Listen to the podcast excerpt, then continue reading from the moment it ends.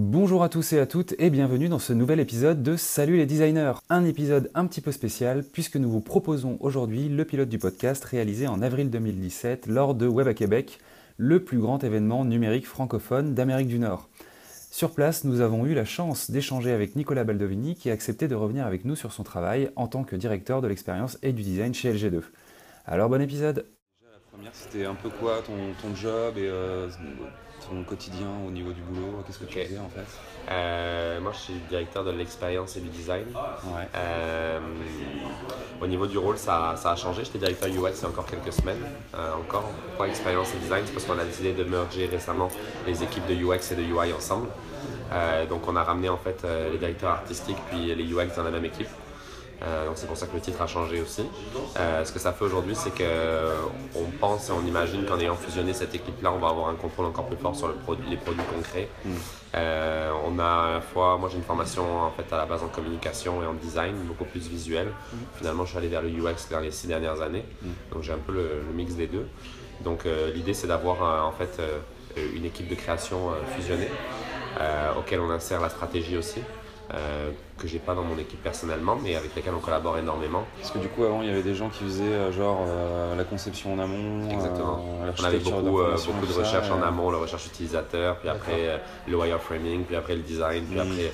C'était très silo, comme je l'ai expliqué la fois à la conférence. Puis peut-être qu'on peut revoir les modèles de conception. Euh, L'idée, c'est qu'on on est extrêmement. euh, on reprend beaucoup de patterns du studio design en Californie ou, euh, ou sur la côte Est. C'est peut-être parce qu'on a été quelques-uns à travailler justement en Californie, puis qu'on est revenu sur le marché à Montréal, puis qu'on était un peu dépaysé ou en tout cas un peu déçu du- de la longueur des processus. Mm. Donc, euh, on fait par exemple des ateliers de design, du design scénario, du sketch, etc. Mais on va extrêmement vite. On va sur des approches euh, hyper rapides. On va très vite en conception, en prototype, puis en, en design. On passe pas des heures et des journées sur des flows à, à, à- checker. Une session par exemple de post-it pour euh, de l'idéation, ça doit prendre une heure, deux heures maximum, puis Ouais. ça doit rouler. Euh, pas, en pas fonction des budgets des clients, mais c'est parce qu'on veut vite rentrer dans le cœur de l'expertise, dans le produit, dans le service. Puis euh, on trouve que des fois d'être dans la réflexion, dans le nuage entre guillemets, on est un peu, un peu euh, des fois un peu déçu. On essaie d'avoir des stratèges qui sont très UX au niveau de la pensée, Euh, très marketing, oui c'est vrai pour les besoins en jeu des clients, mais aussi très UX. Des fois si j'ai un UX qui n'est pas dispo, j'ai besoin qu'un stratège il aide, puis que fasse pas forcément du wireframing, mais au moins de la réflexion, du flow, euh, peut-être même du storytelling. Des fois c'est vraiment impressionnant de le sketcher, de raconter. Puis une phrase qu'on dit beaucoup chez LG2, puis c'est une phrase que vous verrez écrite sur les murs. C'est euh, tu peux aller jouer dans le terrain, dans le carré de sable de l'autre, mais t'as pas le droit de partir avec tes jouets. Donc c'est qu'en gros, on encourage tout le monde à aller jouer dans les carrés de sable de chacun, le SEO, l'analytics, mais au final, tu laisses l'expert décider. Donc on est très comme ça dans l'approche et euh, vous avez, euh, enfin nous, notre cœur de métier c'est le web, euh, vraiment pur entre guillemets. J'imagine que quand tu parles de produits et tout ça, ça peut, c'est des sites, mais pas que des sites, ça peut être plein d'autres choses. Ben, il y a un discours qu'on tient depuis le mois de janvier, même dans les pitchs qu'on réalise ou même dans les échanges avec les clients. Toi, au début, on s'est dit, ouf, on devrait pas dire ça, mais finalement, on y va, on y va comment dire, on, y- on est très, très clair là-dessus. On dit beaucoup en ce moment que les sites web et les applications, c'est devenu des commodités pour les clients. C'est assez intense de dire ça parce que c'est quand même au niveau argent et budget, c'est encore ce qui nous fait vivre. Ouais. Mais euh, non, on n'est pas du tout euh, une agence qui, euh, qui tripe, si je peux dire, ou qui a des délires à faire des objets connectés, ça je vous le rassurer. Mais on croit beaucoup en l'expérience design, c'est-à-dire dans le sens où de réinventer des modèles tout à fait traditionnels. Je prends un exemple de, on a par exemple un, un compte important comme la Cage Brasserie Sportive, qui est une chaîne de restaurants. C'est euh, comment on réinvente la restauration de demain. Euh, comment on insère par exemple la notion de e-sport, de jeu en ligne, dans un restaurant comme celui-là. Est-ce qu'on en diffuse? Est-ce qu'on diffuse du hockey, du soccer? Ok, parfait, parce que si c'est le soccer, ce qui est le foot pour nous.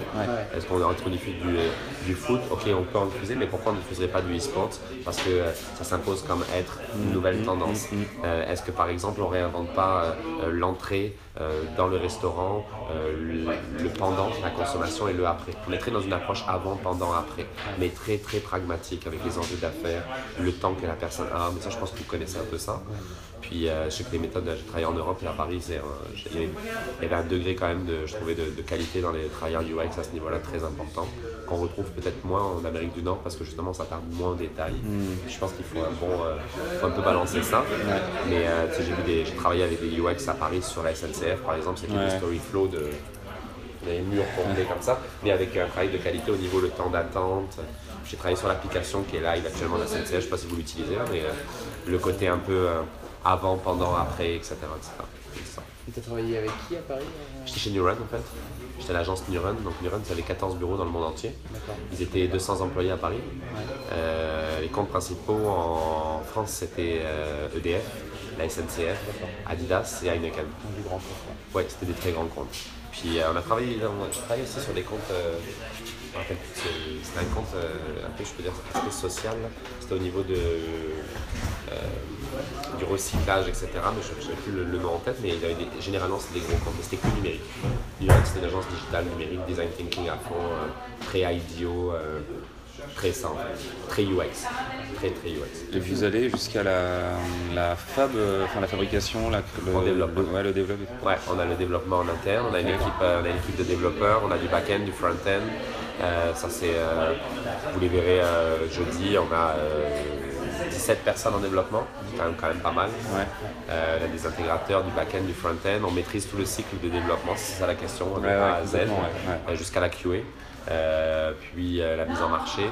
Euh, ensuite, ce qu'on a et qu'on a, on a depuis euh, un mois, vous allez sans doute les croiser les trois, on a créé une espèce de, de petite unité euh, qu'on a appelée concepteur créativité technologique, c'est leur terme. Puis eux, ils servent à quoi concrètement? Déjà, c'est trois seniors, ils ont une grosse expérience de travail, minimum 10 ans. Un, si vous voulez, c'est un DA, un ancien de chez Moment Factory, je ne sais pas si vous entendez parler de Moment Factory. C'est l'une des meilleures compagnies au Canada, voire l'une des meilleures aux États-Unis confondues. C'est eux qui sont dans tout ce qui est euh, le sensoriel, l'interactif, euh, les grands festivals.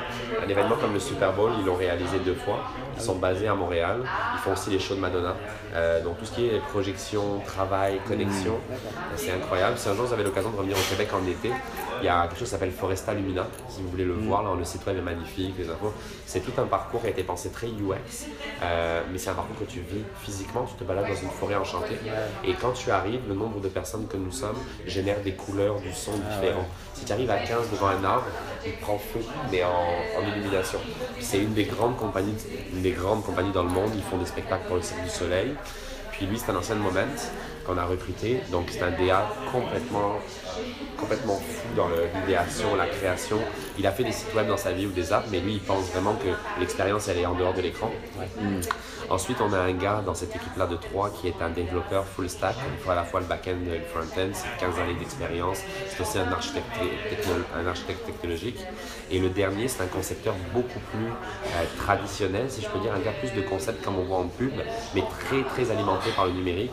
Un gars même de l'édition, qui a travaillé dans les journaux. On a mis les trois ensemble, puis les trois sont chargés de nous alimenter, de nous pitcher des idées. Donc on a des clients, ils ont juste le nom du client, puis ils voient Hydro-Québec, par exemple, qui est le EDF québécois. On pense pas au site web, c'est comment on va inventer l'objet dans la maison de demain pour euh, travailler. Puis eux, leur but, ils sont non facturables, si vous êtes à l'aise avec ce notion, ils sont non facturables, mais l'idée, c'est qu'ils se rendent facturables. Donc ils vont, ils vont pitcher sans qu'on ait des pitchs. Donc ils travaillent les clients en in-biz à l'intérieur. Leur but, c'est pitcher les idées, ils les écrivent, ils les mettent en forme, on essaye de les sketcher un peu. Si on peut les réaliser, on prend les budgets pour les réaliser. Donc ça, c'est tout récent, ça fait un mois. C'est très agressif. Euh, financièrement, on pouvait le faire parce qu'on avait une, une stabilité. Ouais. Euh, il faut avoir une stabilité pour avoir trois gars quand même euh, ouais. À fond là-dessus. Puis euh, ce qui est génial là-dessus, c'est qu'il n'y a pas vraiment de UX, mais ce qui est drôle, c'est que ce qui les réunit, c'est la passion qu'ils ont pour le UX. Ils ont des connaissances là-dessus. Mm. Puis pour être trois comme ça, quand même que tu aies une passion pour le UX. C'est quand même sur l'expérience au niveau global au final. ouais. Comment C'est quand même sur euh, ils l'expérience au niveau global finalement. Ouais. Puis ils sont très, c'est des gens très concrets. Ils vont toujours se demander si ça a une utilité pour le client et ils vont toujours se demander si c'est une bonne chose. C'est pas des gars qui vont triper, qui vont te faire un concept pour juste faire un écran. C'est pas leur, pas leur délire. en fait. Du coup, euh, pour ça, ils... est-ce qu'ils rencontrent déjà à ce moment-là euh, des, des utilisateurs pour essayer de ouais. voilà, faire des C'est interviews euh, s'ils ont la nécessité ou la volonté de Ils rencontrer sortent du des- bureau quoi. Ils sortent du bureau, ils peuvent aller se promener, ils vont faire des interviews.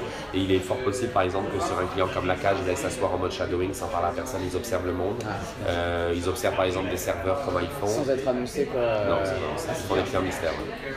Ils regardent comment Ouais, un ça, serveur scanne les cartes dans le processus parce que, ok, tu as une carte de fidélisation, est-ce qu'il la, la scanne au début avant de reconnaître la personne ou il la scanne à la fin quand la personne paye la facture? Mais s'il la scanne à la fin, il ne connaissait pas son prénom au début, donc il n'était pas te dire bonjour Guillaume, euh, il n'était pas capable de le faire. T'sais, donc la personnalisation, il a fait seulement à la fin, est-ce que ça sert à quelque chose? Non, il faut qu'il la fasse au début. Comment on fait pour lui créer un outil pour les détenus Ça va loin, mais il faut avoir des clients ouverts à ça. Puis la chance qu'on a là, euh, c'est le marché euh, au Québec, en Amérique du Nord. C'est une des raisons pour laquelle moi j'ai décidé de, partir, euh, de, de travailler ici. Je trouvais que le marché en France était très, très compliqué pour ça. Quand j'ai travaillé sur la SNCF, c'était très politisé, très long, très compliqué. Il fallait, il fallait passer les, les paliers. Puis j'ai présenté à Guillaume Pépi à l'époque euh, la version finale de l'application qui était le président de la SNCF. Je ne sais pas s'il est toujours. Ça a été, il fallait passer euh, six étapes pour se rendre à CEO. Ouais, c'est C'était très très long. Alors qu'ici, euh, on a des CEO, on rencontre des CEO, on leur présente des choses. euh, assez Direct facilement, comme ça. ouais.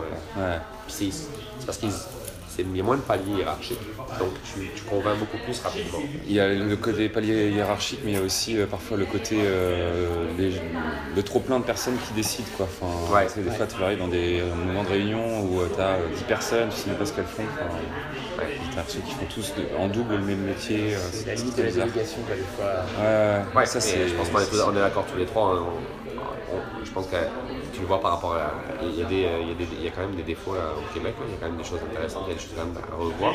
Mais euh, on- on- je pense qu'on va pas se cacher que la France, on est un pays très fonctionnaire dans le sens. Quand je dis fonctionnaire, c'est qu'on a une.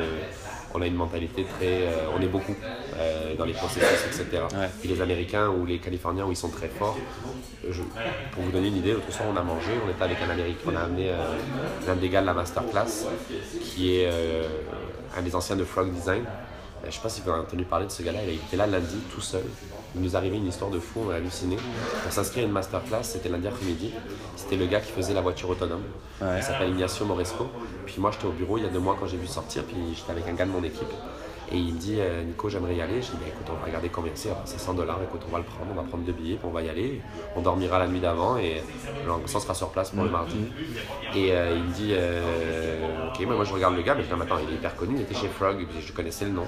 Là, je me dis, écoute, on va réserver vite, il va y avoir du monde. Lundi après-midi, on arrive. Il y avait mon, mon UX dans mon équipe et moi, on était assis tous les deux. Et le gars en face de nous. Là, il dit, bon, mais c'est l'heure de commencer. Là, il y a une fille qui arrive, il y a un autre gars qui arrive. Il s'assoit. Là, j'ai dit, c'est pas possible, il y a 40 places, on est 4.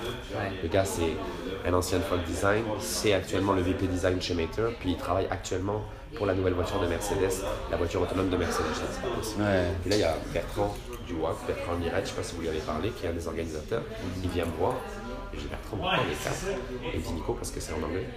Il me dit les gens sont pas venus. Il me dit euh, personne ne s'est inscrit. Puis je sais pas, mais lui, le gars, ça ne dérangeait pas du tout. Il nous a fait toute la presse, il nous a fait la masterclass, c'était incroyable. Et le gars, j'avais un, il y avait un gars de. Un gars qui vit à, à Montréal mais qui est originaire de Nancy. La fille était de Montréal, de, de Laval, ici, de Québec. Et on discutait avec le gars, le français, on a été teamés ensemble. Et ils ont mis mon, le UX dans mon équipe avec l'autre fille. Et on discutait tous les deux. Puis il me regarde, il me dit Regarde, regarde comment il travaille. Au bout de- il- en 5 minutes, il nous a présenté ce qu'on allait faire. 5 minutes après, il nous a dit euh, Voilà ce qui va se passer. Puis au bout de 15 minutes, on était déjà dans le pratico-pratique dans la voiture. Puis euh, la manière de travailler, euh, même pour nous, c'était choquant. Il a dit, ah, lui, il a l'habitude de travailler à 2-3 personnes, pas plus. 2-3 personnes, tu fais ça, ça. Puis il présente à 2-3 clients, ils sont pas nombreux, hyper rapides. Ouais. Euh, le flow hyper simple. On a fini à la fin, on avait des choses concrètes au bout de 3 heures. Des dessins, des sketchs, des flows. Puis c'était comme. Puis il nous a dit à la fin, il dit ça, vous pouvez le présenter à un CEO, vous pouvez vendre ce type de projet à n'importe qui en 3 heures. Ok, et, et du coup, euh, par rapport à quand vous êtes dans cette euh, démarche de conception, etc., est-ce que vous incluez euh, les, les développeurs, les profils plus techniques? Comment Ouais. faites ça En fait, pour avoir on- cette unité-là? on a- on a un jargon en québécois, on dit la planif à 4. Euh, la planif à 4, ça veut dire quoi? C'est qu'on travaille à 4-5 personnes. Euh, si on est 6, il y a un problème. Si on, euh, on est vu dans une salle à 6 personnes, ça peut arriver qu'il y a un associé qui ouvre la porte et qui dise euh, T'es là pour prendre un café en, à la- en blague, là, mais Ouais. tu prends un café, t'es là pour discuter avec eux ou il y a une raison pour laquelle il y a un sixième? Ouais. si on amène le sixième, ça veut dire qu'on appelle ça dans, dans notre jargon entre nous, on appelle ça, on amène notre plus- le plus sain. Le plus sain, c'est souvent la personne qui va te perturber dans le brainstorm. C'est la personne qui sort de nulle part. On peut carrément appeler un DA qui fait des publicités télé pour euh, complètement balancer l'équipe. Euh, mais généralement, on est 4-5 maximum. Si on est plus que ça, c'est qu'il y a un enjeu. Ça veut dire quoi? Qu'on a un développeur, qu'on a un service conseil, qu'on a un UX, qu'on a un DA, et éventuellement on a le stratégie. D'accord. C'est comme ça qu'on travaille. Puis euh, si on vient être beaucoup plus, les kick-off, il n'y a pas de problème. À kick-off, on est peut-être 12, Oui, 13, tout le staff. euh, tout le monde. Peut-être même le directeur de compte qui est là pour parler du truc. Et du coup, euh, ils sont sensibilisés, euh, les devs sont sensibilisés à cette, euh, cette logique, enfin, à cette culture-là, lui. Ouais, ouais, ouais. euh, les devs sont très à fond là-dessus. euh, ils n'ont pas tous le même niveau et les mêmes skills, mais ils sont très contents d'être dans le processus au départ. Ils amènent des idées. euh, on, a des, on a des méthodes de. euh, la culture aussi euh, de travail, comment elle est en- en- ici en Amérique du Nord, elle est que tout le monde a le droit, de, on s'exprime beaucoup, Mm. beaucoup donnent son avis, euh, le développeur s'intéresse. C'est- bon, il y a des, le développeur grincheux, là, comme on, Mm. en partout, là, le grincheux qui est dans son coin avec sa casquette, puis euh, il est avec les écouteurs, puis il ne faut pas trop lui parler, on en a, et, et c'est drôle. Mais quand il est rendu le temps de devoir faire l'idéation, on leur donne leur chance de parler. Parce que, en, en gros, c'est ça. Tu as la chance de parler là. Si tu parles pas là, ben, tu te tais à jamais.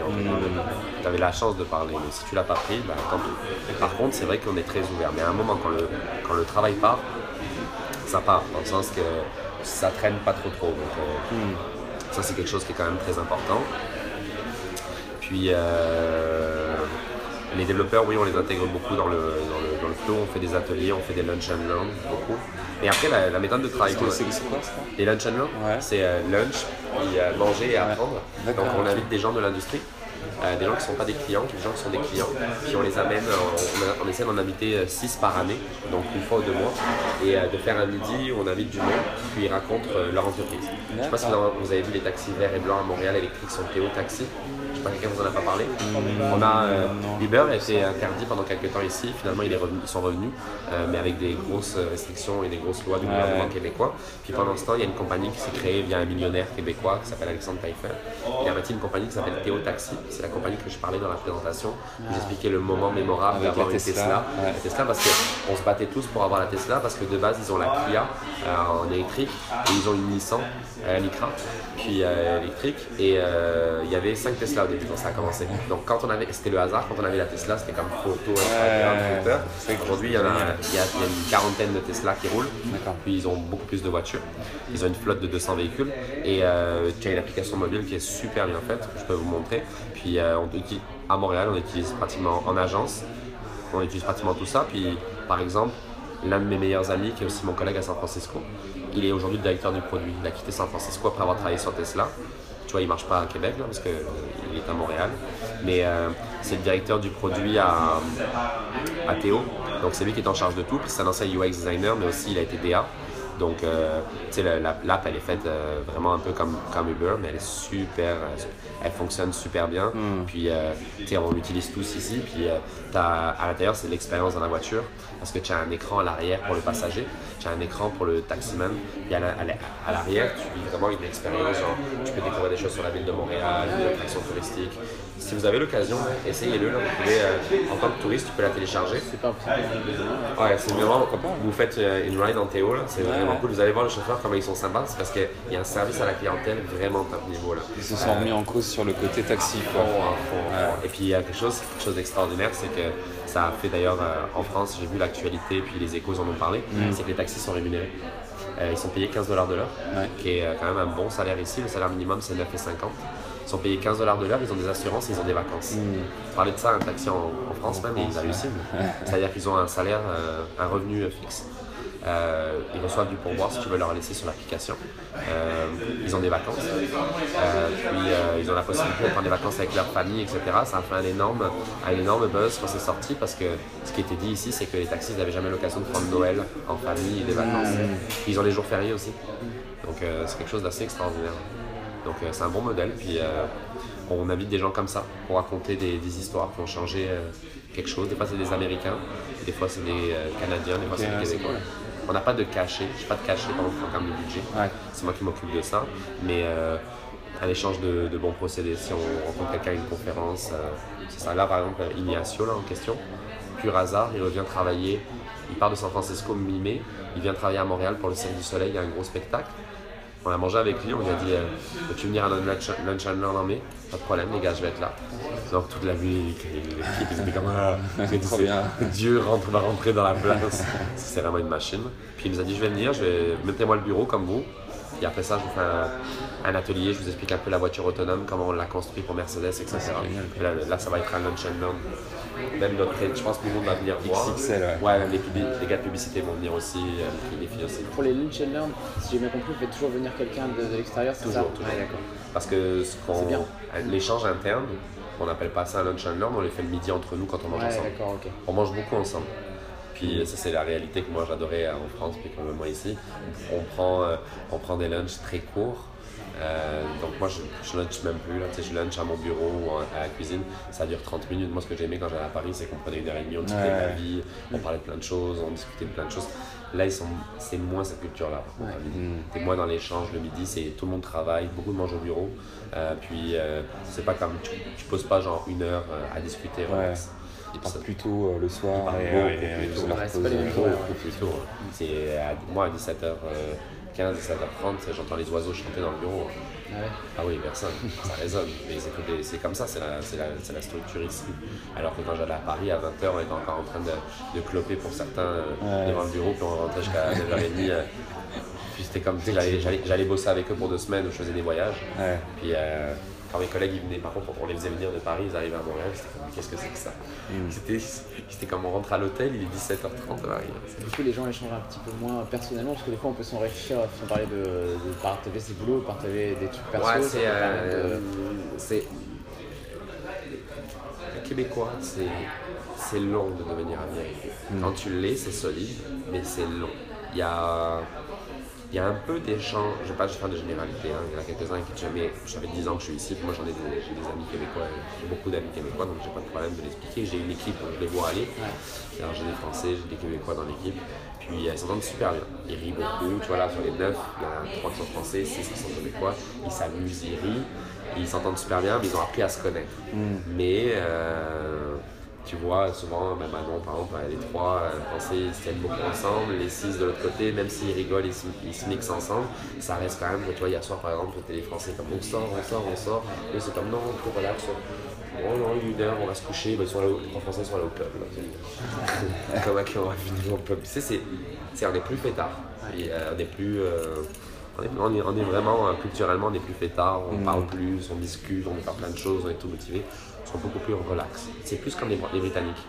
Ouais. Très Ouais. britannique, très slow, très. euh, C'est, c'est ça. Il faut être honnête, là, c'est un Britannique qui parle français. Là. Beaucoup. Oui, oui, c'est ce que quelqu'un nous disait euh, lundi justement. Il ne faudrait pas non plus. euh, enfin, c'est pas vraiment euh, des Français, quoi. C'est plus une culture anglo-saxonne, américaine, mais en langue française. compliqué, quoi, ouais. Ouais. Moi j'enseigne à Montréal, j'enseigne dans les deux formations, Mm. ce qui est quand même très grave pour un marché hyper important UX où il y a beaucoup de UX designers. Puis euh, c'est la folie. Aujourd'hui c'est le marché il commence à être il est fermé hein, clairement. Mm. Mais il y a 5 ans, moi quand j'ai vu des amis arriver des gobelins euh, ou de formations en France, Ouais. ils ont ravagé le marché, hein. ils, avaient tous, ils avaient tous les postes parce qu'ils avaient la vraie formation. Parce que euh, au Québec ils ont mis, ils ont mis des années avant de créer des formations UX. Aujourd'hui ils s'y sont mis.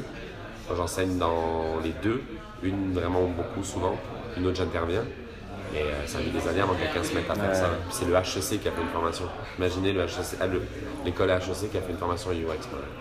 voilà. oui, non. Et, et C'est c'est quoi quoi le contenu de, de- de tes cours en UX Qu'est-ce que tu euh, transmets Euh, il y a plusieurs- J'ai plusieurs cours au niveau du web. C'est un des cours que je fais de ma- depuis trois ans de manière euh, régulière. Euh, il y a un cours que je fais au niveau du UX et design euh, au sein d'une entreprise. Donc c'est très pratico-pratique. C'est la réalité d'un brief. C'est quoi un brief client à des étudiants là? C'est quoi un brief client? C'est quoi un, brief d'un service conseil? Ouais. C'est-à-dire la, la traduction, on va dire. Euh, c'est quoi les processus qu'on met en place, comment on travaille, comment on interagit avec un stratège, comment un, stratégie, euh, comment un UX inter- interagit avec un UI, comment tu interagis avec un développeur, euh, les méthodes de travail, les outils aussi, euh, comment on prototype. Donc euh, c'est très LG2, euh, je ne vais pas vous le cacher là. Puis, puis on été obligé aussi de, que tu peux avoir des cours neutres, mais tu vas avoir des cours qui teintent. Moi, ce que je veux, c'est que ce soit pratico-pratique. J'invite des clients à ce cours-là chaque année. Donc, le client, il arrive, il explique ce qu'on fait. Clairement, il explique comment on travaille, il explique comment on collabore. Puis, parce que ce que je veux montrer, c'est la vraie réalité. J'ai un de mes meilleurs amis qui est lui dans une autre agence, il est dans une agence concurrente. Euh, lui, il fait euh, tout ce qui est euh, le UX, mais en termes l'ergonomie. Puis moi, ça ne me tentait pas de faire ça. sais, les règles de Bastien Escapin, Nielsen et compagnie, ça va, je respecte, mais euh, je lui ai déjà dit. Mais euh, moi, à l'école, je m'endormais en les entendant à l'époque. Donc, euh, Hmm. on le sait, là, c'est utile. Mais à un moment, euh, moi, moi c'est mon, c'est peut-être mon, mon délire perso, mais euh, je tripe plus à leur faire, euh, à leur faire montrer le, le côté professionnel, la réalité des projets, Ah ouais, que leur parler de l'histoire du UX, de l'ergonomie, euh, de la, l'aspect psychologique de la chose, la réflexion, l'interface humain-machine, les IHM. Cool. parle plutôt de ce qui t'arrive toi tous les jours. Quoi. Ouais, plutôt. Ça, C'est un cours que je donne de manière redondante. Un autre cours que, que je donne, c'est je donne introduction à, je donnais introduction à Axure. Maintenant, c'est introduction à Sketch. Ouais. Euh, ça, c'est vraiment le cours d'école. C'est trop drôle. Ils sont avec des ordinateurs. Puis euh, c'est OK, comment tu apprends à utiliser Axure, puis comment tu apprends à utiliser Sketch maintenant. Donc, ça, c'est le cours. ben, hum, c'est, c'est drôle, mais il y a Vous faites tout le prototyping euh, sur euh, Sketch maintenant Maintenant, on est euh, sur Sketch, ouais. Wireframe et. On est sur Sketch, Sketch, Zeppelin, euh, Freehand pour les commentaires. Ouais. Puis maintenant, on est relié même à, je me rappelle plus, le, la donne, le plugin pour développeurs là, qu'ils ont plugué légal. Et il y a carrément des, des, des devs qui codent maintenant avec un bout d'addon sur euh, Sketch directement. Ah ouais? Ouais. Depuis trois semaines. D'accord. Donc, D'accord. euh, je n'ai pas vu en détail ça, ou deux semaines. Ok. J'étais, euh, comme j'ai en mois de mars, j'étais à, à South by Southwest. J'ai la- L'équipe, je ne l'ai pas vu pendant 10 jours. Puis je sais qu'ils l'ont installé quand j'étais pas là. Ils vont me dire, ah, on te le montre, ils vont me le montrer. Ça peut être intéressant. Ouais, ça peut être- C'est intéressant, Sketch. Ouais, est-ce que vous, vous avez switché là-dessus? Oui. Ouais. Par contre, Rien, je connais pas. Ça, tu connais? Non. C'est pour le, c'est un des, un des plugins, c'est vraiment cool. Nous on l'utilise pour euh, diffuser au client le, le projet et il peut faire des commentaires dessus. C'est.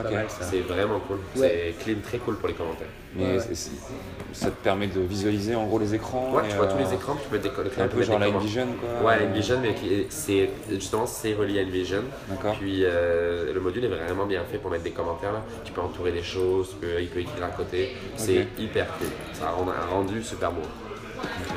Ouais, bah intéressant. Et c'est vrai que c'est ce que je. Enfin, depuis le- cette semaine, il y a, ce que j'ai un peu remarqué, c'est quand tu parlais d'ergonomie, d'IHM et tout ça, c'est vraiment les trucs. euh, un peu comme on voit l'UX en France, tu sais. Ouais. Euh, Aujourd'hui, euh, il y a Flupa et tout ça, il y a, enfin, il y a les professionnels qu'on rencontre, c'est souvent des gens qui sont plus dans le côté psychologique, les, les tests, les enquêtes, les machins. Et en fait, ce que je, j'ai vachement apprécié de toutes les discussions que j'ai eues et les conférences par rapport à ça, c'est que vous, vous mettez le côté bah, voilà, émotionnel. Là, j'ai vu, ton, j'ai vu ton Twitter. J'ai Ouais. vu ton tweet, je l'ai relayé, puis euh, j'ai, Et- j'ai souri parce que je me suis dit, tu faisais le constat là. Quand Ouais. t'as dit euh, première constatation, t'as écrit euh, ici ça parle d'émotion, d'humain. C'est ça, euh, d'humain, quoi. C'est comme vite, vite, tu c'est comme ok, on passe au design. Et j'ai trouvé que c'était. euh, je trouve que c'est vachement stimulant en fait, parce que quand tu rencontres des gens qui sont tu sais, à la guéguerre un peu avec les ergonomes et tout ça, qui te disent ouais, les UX, ils nous piquent notre boulot, ou vous avez pas de légitimité, machin. Et toi, c'est juste de leur dire euh, que tu essaies de faire un produit pour que les gens ils aient un quotidien qui soit mieux, qui soit plus agréable, ça leur rende un service. C'est vraiment deux, deux visions différentes en fait, c'est hallucinant. Mais c'est bon, les... c'est bon, j'ai vu ton tweet, ça m'a- fait sourire dans le sens que je trouvais que c'était vrai. Puis, puis moi j'ai vécu les deux, donc euh, j'ai eu la chance de baigner dans les deux, j'ai eu la chance de retourner euh, euh, en France puis de pouvoir. euh, euh, j'avais appris mon métier ici, Ouais. puis j'étais heureux de pouvoir. Je suis arrivé il y a 11 ans, donc j'ai appris ici, puis quand je suis retourné il y a, il y a 7-8 ans, puis j'ai pu voir le métier, euh, comment on le vivait en France. Euh, j'ai, euh, euh, trouvé ça vraiment agréable. Mais là, dans la délégation, par exemple, de France, il y a un gars qui s'appelle Elie Loim, je sais pas si vous connaissez. Mais ça a été mon prof. hein. D'accord, Il m'a enseigné à Limoges. Je n'ai Ah, pas oui. pu le rencontrer, j'ai pas pu le croiser, on s'est Ah, jamais il vu. tout à l'heure en plus. Ah ouais On vient de le voir là. Ah, ok. Mais euh, j'aurais aimé le voir et le saluer parce qu'il m'a enseigné il y a 12-13 ans à la faculté de Limoges. Ouais, bon, on l'a pas mal croisé euh, depuis Ouais. qu'on est arrivé, effectivement. Puis euh, lui, c'est un exemple. quand il m'enseignait sur le campus à Limoges, je... J'étais comme- les profs, ils étaient hyper dans le. Ça, ça planait. euh, Ouais. Puis euh, je suis arrivé ici, c'était comme ok, tu redescends du nuage, puis sois concret. Mm. Ici, c'est toujours ça. C'est les profs ici, c'était comme sois concret. C'est le concret, fais les. Ouais, choses, design. Ça sert à qui? Ça sert à quoi? Ok, fais. Tu aurais vu la masterclass de l'américain euh, lundi, c'était c'était stressant. Était derrière nous, on sketchait, il était comme dis, dis, ok, mon, mon, mon, plus Ouais. dessin, vite, vite, vite. Parce qu'il il disait c'est à la vitesse, c'est à l'exécution rapide. C'est pas en prenant ton temps, euh, tu sais, sketch, imagine, associe les mots, fais les choses, fais. Il était à fond, il était excité, nerveux, parce qu'il était comme produit, produit, ça va arriver, l'idée va sortir, associe les choses, fais les choses. Puis, euh, c'est des méthodes espèce d'effervescence comme ça. plus d'effervescence, ouais. Puis travailler ensemble, parler, parler. Non, vraiment, j'ai fait mon, j'ai pris mon feuille, j'ai commencé à sketcher sur le côté, l'autre il sketchait de l'autre côté. Non, stop, stop. Ensemble, travailler ensemble. Ouais. Comme. Et c'était vraiment impressionnant parce que c'était comme tout comme ça qu'on fait la réalité. Ouais. Ouais, Puis, non, c'est euh, par contre, lui, il pouvait, il pouvait se permettre de le faire parce que moi, travaillant, travaillant en Californie, j'ai travaillé avec des équipes et j'ai eu, eu un choc en France j'ai eu un choc en Californie. En Californie, en tant qu'en France, quand je suis arrivé, je me suis dit, ah, j'aime bien les méthodes qu'on a au Québec, je vais pouvoir expliquer. Autant en Californie, je me suis senti nul. J'ai mis trois mois avant d'attraper le train. Je me suis trouvé ridicule. Parce que c'était pas le niveau, c'était pas les skills, c'était leur manière de travailler qui était vraiment en avance. Et donc, si je comprends bien, tu as fait euh, une partie de tes études ou euh, une formation ici, ouais. Ouais. Et tu es revenu en France, qu'est-ce qui a Non, fait pas, que. je, je suis resté à Montréal. Ok, j'ai travaillé chez Neuron à Montréal. Ouais. À Montréal, à ce moment-là, il- le réseau était 14 bureaux. Puis euh, ils m'ont demandé si je voulais voyager. Puis moi, j'ai dit oui, oui, je veux voyager, je veux apprendre l'anglais. Euh, J'étais vraiment pas bon en anglais. Puis euh, ils m'ont dit, ben, bah, tu peux aller en France. Puis là, j'ai dit, vous êtes fous, je veux pas apprendre l'anglais. Puis là, ils m'ont dit, bon, ben, je vais aller un peu à Toronto. J'ai dit, ok, on va aller à Toronto, San Francisco, beaucoup, beaucoup. Puis après, je suis allé à Paris. Puis là, à Paris, ça a été les pitchs pour l'Allemagne, Adidas. Heineken en Hollande, Ah puis la SNCF en France. Puis euh, j'ai beaucoup voyagé dans le réseau. Pendant, pendant 5 ans, j'ai fait euh, beaucoup d'allers-retours. Puis après, ma copine est- était à San Francisco. Elle, elle avait quitté Montréal pour San Francisco. Puis là, j'ai demandé à ce qu'il me, qu'il me déporte complètement. Donc je suis resté là-bas pendant un an à San Francisco. Puis j'ai travaillé pendant, pendant un an et euh, deux fois six mois, six mois sur Tesla pour repenser le, le, le concessionnaire auto. C'était la première fois de ma vie que je faisais plus, je faisais pas un projet qui n'était pas web, qui n'était pas applicatif. On m'a dit ok, tu oublies ça. Le, l'applica- le web, c'est à la fin. là. J'étais dans pas toujours cette discussion-là. Le, le, le, directeur, de création, il me regarde, il me dit euh, Moi, j'étais comme ok, on fait quand le site web Non, non, d'abord, tu vas aller faire le, on va faire le flow, on va aller faire du shadowing, et on va regarder comment les gens achètent une voiture chez Tesla. Ensuite, on va parler avec le marketing et les consommateurs, puis on va voir à quel moment tu veux présenter la Tesla. Puis j'ai expliqué à la conférence. Euh, la Tesla, euh, moi j'arrive, je me rappelle toujours, je dis mais pourquoi la voiture elle n'est pas à l'entrée? Parce que dans tous les concessionnaires, Ah oui. pourquoi mettre la voiture à l'entrée La voiture est à la fin. D'abord tu lui racontes l'histoire, tu lui fais vivre l'expérience, puis à la fin tu lui présentes la voiture. Tu mets jamais une voiture au début. Des modèles complètement différents. Et là, moi, j'étais comme, mais c'est quand qu'on fait le site web? Le site web, c'est de la commodité, c'était ok, c'est la fin. Oui, tu le fais bien, propre, tu racontes une histoire, mais le plus important, c'est le physique. Mais c'est tout petit au milieu de la grosse bulle. euh, Mais c'est là où. storytelling en fait. C'est là où j'ai appris, j'ai appris trois expressions, mais euh, j'ai appris trois expressions là-bas. C'était on fait les choses qui sont logiques plus magiques. La deuxième expression c'était en ligne, pas de ligne, hors ligne. C'est-à-dire que ça c'était fou. Et la dernière, la dernière expression sur Tesla, ça a été toujours il en existe, parce que là je la traduis, mais la phrase en français c'est l'avenir du virtuel et physique. Ils me répondaient toujours ça. L'omnicanal, ils n'ont jamais dit l'omnicanal. L'omnicanal, j'ai jamais vu un américain dire omnicanal. C'est le buzzword qu'on avait euh, au Québec et aussi en France énormément. Mais ils parlent pas de l'omnicanal. C'est quoi le rôle de Californie, c'est l'omnicanal. Eux, pour eux, c'est le virtuel, t'as le physique, tout est connecté, puis l'expérience, ça doit se continuer. Ils sont très pragmatiques. Puis euh, c'est le succès peut-être de certaines startups et certains produits et certaines choses. C'est pour ça qu'ils arrivent à sortir vite. C'est parce que déjà, ils, sortent quelque chose. Ouais, ouais, ouais, Ils mettent pas deux ans à sortir un produit, ils le sortent en six mois, il est mal fait, ils le testent, ils l'améliorent, ils itèrent, ils itèrent, ils itèrent, ils font itération, itération, itération, itération, puis ils te le livrent. Ça, c'est quelque chose que même ici, on n'y arrive absolument pas. Ouais, il y a un côté un peu artisan euh, qui fait que euh, Artisan, les gens, ils ont envie de travailler leur truc euh, le mieux possible, quoi, avant de le sortir, même si c'est une première version un peu simple, quoi. Ouais. On n'aime pas trop faire du sale, entre guillemets. C'est ça, et eux, tu vois, le, le- ils mettent pas l'UX dans une boîte, ils les critiquent pas. Ils- le logique, c'est le UX. Le magique, c'est le UI. Logique plus magique. Le client veut les deux. Vous ne disputez pas, vous travaillez ensemble. La logique de l'expérience utilisateur, la magie du design visuel. Ouais. Ensemble.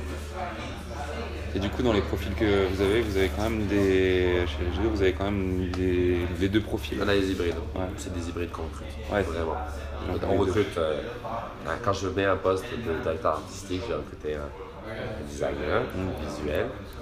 Euh, mais je recrute quelqu'un qui a déjà un cerveau pour parler avec le UX. Si à l'entrevue, la personne elle me parle déjà de UX, qu'elle est ouverte, comme tu as dit tout à l'heure, elle est ouverte à, à parler du UX, ça, ça m'intéresse de comprendre le UX. Voilà, qu'elle points déjà parce qu'elle fait une ouverture. Ce que je veux, c'est qu'elle fasse un design visuel de qualité. Et si elle a une ouverture, elle travaille avec les UX, tant mieux. Si à un moment le UX est malade, si elle peut le remplacer sur des choses, ça c'est encore mieux. Ouais. Mais on va pousser la note jusque-là, mais c'est encore mieux. Et ça vous arrive de faire des projets à plusieurs designers dans le sens euh, genre de, de, UX et de UI qui vont travailler ensemble euh, sur un. ou c'est vraiment genre une personne qui est en charge du projet Non, euh, ils sont tout le temps ensemble comme ça. Ils sont Ouais. tout le temps ensemble. En fait, ce qu'on fait, c'est qu'on a un îlot que vous allez voir. On a un îlot de. On appelle ça l'îlot de la téléportation. C'est quand on fait sur un projet, on les assoit côte à côte. Ils sont assis. on a un bureau, on met le poste du DA, le poste du UX, ils sont assis tous les deux, ils sont presque l'un contre l'autre sur le siège, puis ils sont côte à côte tous les deux. Qu'ils aiment ou qu'ils aiment pas, ils le savent, c'est comme ça qu'on fonctionne. Pour commencer un projet pendant une semaine. C'est comme si on les enfermait dans une salle ensemble. Ouais. Puis eux, ils rient là, ils se prennent des cafés, ils se mettent côte à côte, ils prennent des bières, ils, ils mangent ensemble, ils font des bonbons. ça. Vous allez voir ça, vous allez voir en passant. Je, je pense qu'ils auront, la- ils auront encore leur. À moins qu'ils vont le démonter, mais on est sur un projet où ils ont ce setup là actuellement. Ils sont collés l'un contre l'autre, euh, les deux. Le- La fille et le gars. Puis je trouve ça très drôle. Puis ils s'appellent Joël et Josiane, donc ils s'appellent les deux Joe. Donc ils ont, ils ont, un, ils ont un, deux gros, gros panneau avec marqué les deux Joe, puis ils travaillent en dessous sur leur poste. D'accord, ok. ouais. Et du coup, les combinaisons, elles changent entre les personnes euh, a ça, c'est ça, je te dirais, c'est, euh, c'est la claque euh, que j'ai pris euh, en découvrant la publicité. Moi, je suis pas un enfant de la pub. Mhm. Quand je, leur, je suis arrivé chez LG2, je leur ai dit euh, ouais, ouais, les, les pubards, tu sais. Ouais. Les deux. Puis euh, c'est ce que j'ai appris de la publicité, que j'ai trouvé ça extraordinaire, c'est leur combinaison et leur duo. C'est souvent ils travaillent comme euh, le DA et le concepteur ensemble, puis ils sont teamés pour la vie entre guillemets. C'est, moi je connais des duos qui sont là depuis 12 ans ensemble à Montréal, 10 ans. Et c'est quelque chose qu'on a réemprunté à la pub, c'est que sans leur dire, je leur dis jamais. Mais dans ma tête j'ai des duos. Je sais qui fit avec qui. Ouais. Et je m'assure dans les calendriers, dans les workflows, de faire travailler souvent les mêmes ensemble. Puis je me dis au bout de six mois, il faut que tu, tu, re- tu redistribues les cartes. Mais ils ne s'en rendent pas toujours compte, mais ils font des flows de, ici de 6 ou 9 mois ensemble. Mais tu sais, eux-mêmes établissent après des préférences. Puis euh, on crée des duos, là, Figa, Fifi, Gaga, euh, Gaffi, on est très mix en général, mais euh, ça peut arriver que t'aies deux gars ou deux filles. D'accord, ok. Puis, euh, c'est des sensibilités différentes. Mais ça, c'est très. Ce que je vous raconte là, c'est très LG2. Hein. Si vous parlez du monde sur le marché à Montréal, euh, euh, beaucoup vont vous dire. euh, vous dire à LG2 en numérique, euh, ils tentent beaucoup de choses. Parce qu'on tente des choses, on est obligé. Et, et dans le recrutement aussi, on est un peu fou taré, là, je le reconnais, c'est que des fois, quand on, on veut recruter un service conseil ou un chef de projet, ça peut nous arriver qu'en dernière entrevue, on l'invite à boire une bière, puis qu'on est à 10. Qu'on est 10 dans le bar avec lui ou elle, puis on prend une bière, puis on discute, Ouais. puis on voit si elle dit autant de niaiseries que nous, de conneries.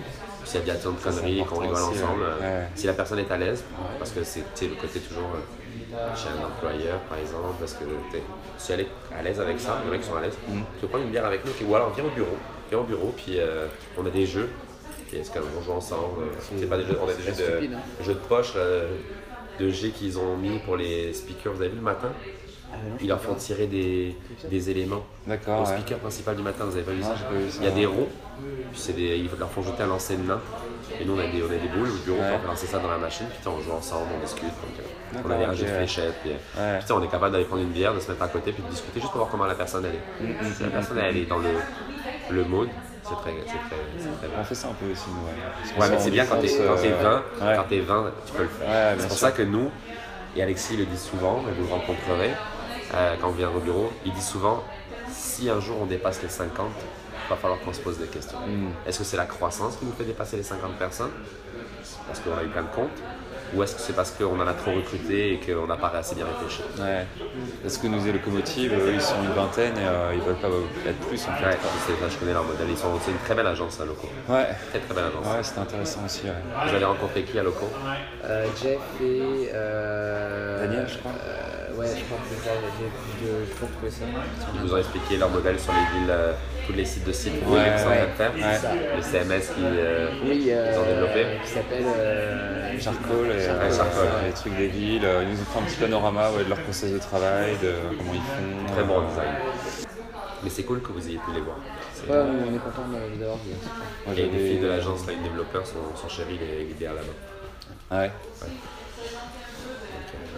Euh, Et tout à l'heure, tu parlais de, de ch- chef de projet, enfin, euh, service conseil. ouais, vous appelez ça gestionnaire. On de les projet, appelle je crois. producteurs. C'est des producteurs comme, comme dans les startups. Ok. C'est des producteurs, puis euh, euh, faut pas les confondre avec des producteurs comme technique. C'est des producteurs parce que pour nous ils produisent, euh, ils sont, ils sont au cœur du produit, ils, sont, euh, ils produisent le service, pour- produisent beaucoup de choses. Ils sont aussi dans l'idéation.